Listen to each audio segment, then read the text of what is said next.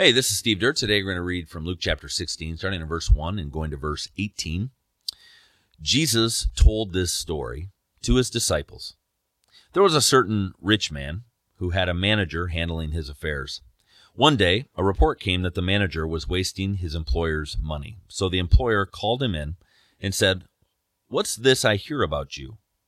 Get your report in order, because you are going to be fired." The manager thought to himself, "Now what? My boss has fired me. I don't have the strength to dig ditches, and I'm too proud to beg. I know how to ensure that I'll have plenty of friends who will give me a home when I'm fired." So he invited each person who owed money to his employer to come and discuss the situation. He asked the first one, "How much do you owe him?" The man replied, "I owe him 800 gallons of olive oil." So the manager told him, "Take the bill and quickly change it to 400 gallons. "And how much do you owe my employer?" he asked the next man. "I owe him 1,000 bushels of wheat," was the reply. "Here," the manager said, "take the bill and change it to 800 bushels. The rich man had to admire the dishonest rascal for being so shrewd. And it is true that the children of this world are more shrewd in dealing with the world around them than are the children of light. Here's the lesson. Use your worldly resources to benefit others and make friends. Then, when your earthly possessions are gone, they will welcome you to an eternal home. If you're faithful in little things, you will be faithful in large ones. But if you are dishonest in little things, you won't be honest with greater responsibilities. And if you are untrustworthy about worldly wealth, who will trust you with the true riches of heaven? And if you are not faithful with other people's things, why should you be trusted with things on your own?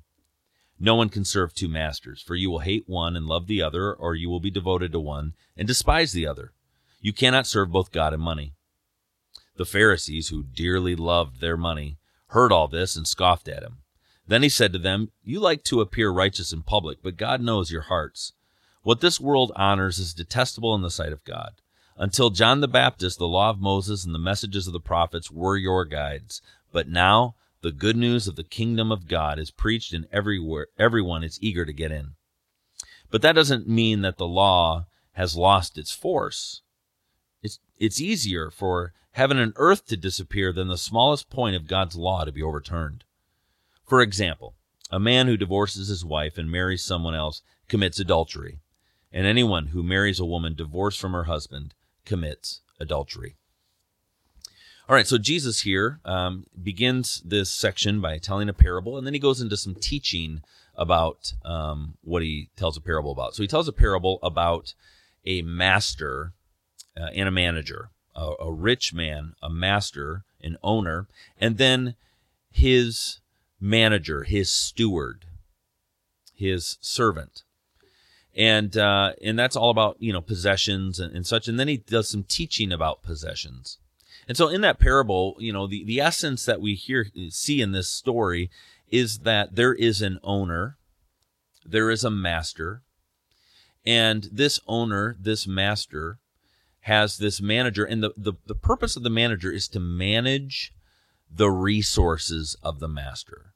The purpose of the steward is to steward and invest and faithfully utilize what has been entrusted to him from the owner. And so the resources, the possessions, the money, the property, the stuff is not the manager's stuff. The manager's goal and desire is to work faithfully for the master. And so in this scenario, obviously things don't go well. The manager, the steward, hasn't been doing a very good job. And so he quickly goes and seeks to be generous.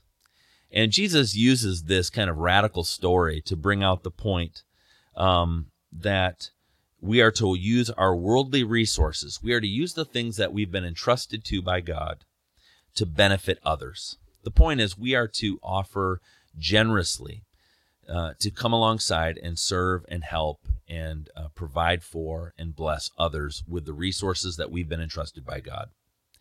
And then Jesus says, you're going to make friends doing that. Now, what he's not saying is, hand the guy a 50 so you can get the best table in the restaurant kind of a scenario, where you're trying to buy a friend. What he's talking about here is making friends in heaven. Now, how do you make a friend in heaven? You do so by investing the resources God has entrusted to you.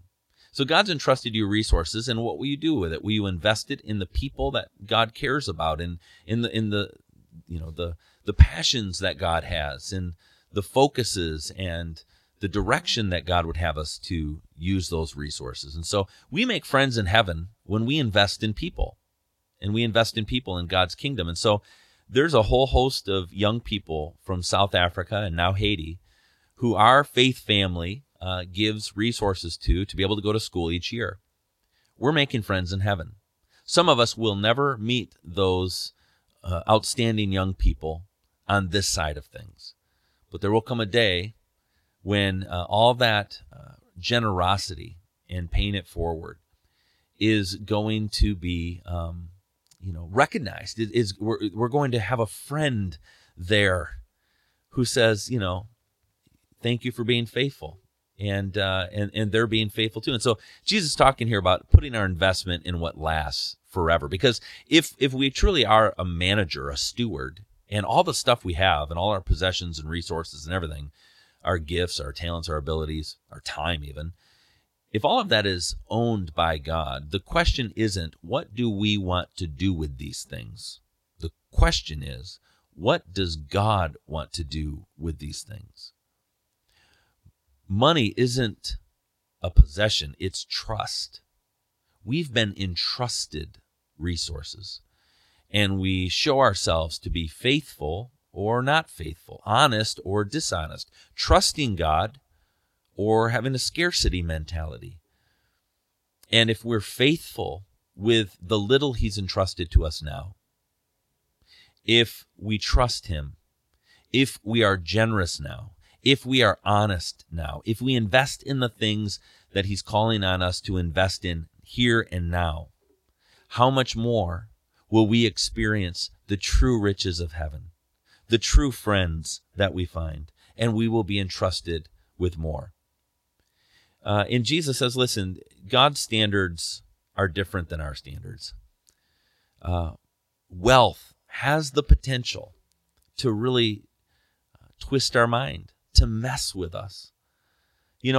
Sometimes I'll have this moment where someone, maybe it's at Christmas time, and someone says, I just want to bless you and your family. Here's $100, I'm like, wow, And all of a sudden, the first thing that I think of is, wow, $100, what good might God want to do in and through this resource?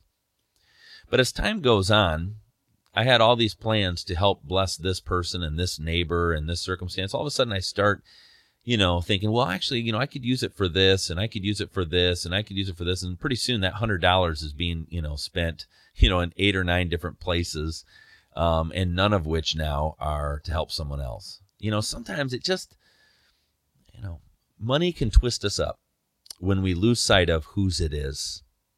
And so Jesus says, remember whose it is, and invest it for God's kingdom, and be faithful to God, be faithful with stuff, because when you do, you'll be entrusted with much more, even the true riches of heaven.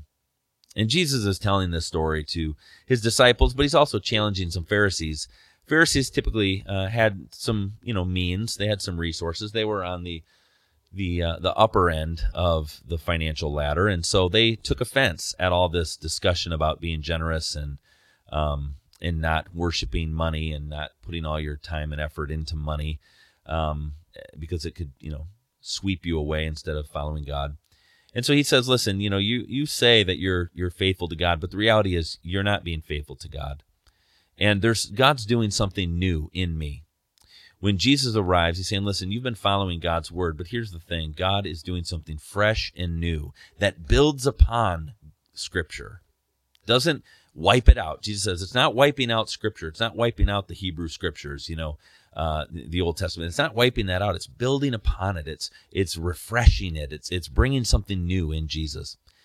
And then he points out that many of them who claimed to be so faithful to God had stopped really being committed to God and his word by giving the example of divorce. And that's a tricky one, isn't it? I mean, that's a tricky passage that often I'm asked about. But here's the essence of what Jesus is getting at. He's saying, listen, God's desire is that we remain in a faithful, loving marriage relationship. And the point of what Jesus is bringing here is when it comes to divorce, Jesus is about protecting the innocent party. He's interested in protecting someone who will be vulnerable. Because back in the time of Jesus, divorce was something that a man could do to a woman. It wasn't, and it left the woman vulnerable. It left the woman without any inheritance. It left the woman completely at risk. And Jesus, says, listen, I'm wanting to protect. I'm wanting to prevent this kind of vulnerability. And at the time of Jesus, you could divorce someone for burning your toast. There was one rabbi who said, listen, if your wife burns your toast, you can divorce her. Or if you find a younger, more attractive wife, you can divorce the wife of your youth. And so that was kind of a bit of a attitude at that time, and so by some people. And so Jesus is challenging this. He's saying, no, I'm calling for faithfulness. I'm calling for faithfulness in life. I'm calling for faithfulness with resources. I'm calling for faithfulness to God. I'm calling for faithfulness to God's word and to one another.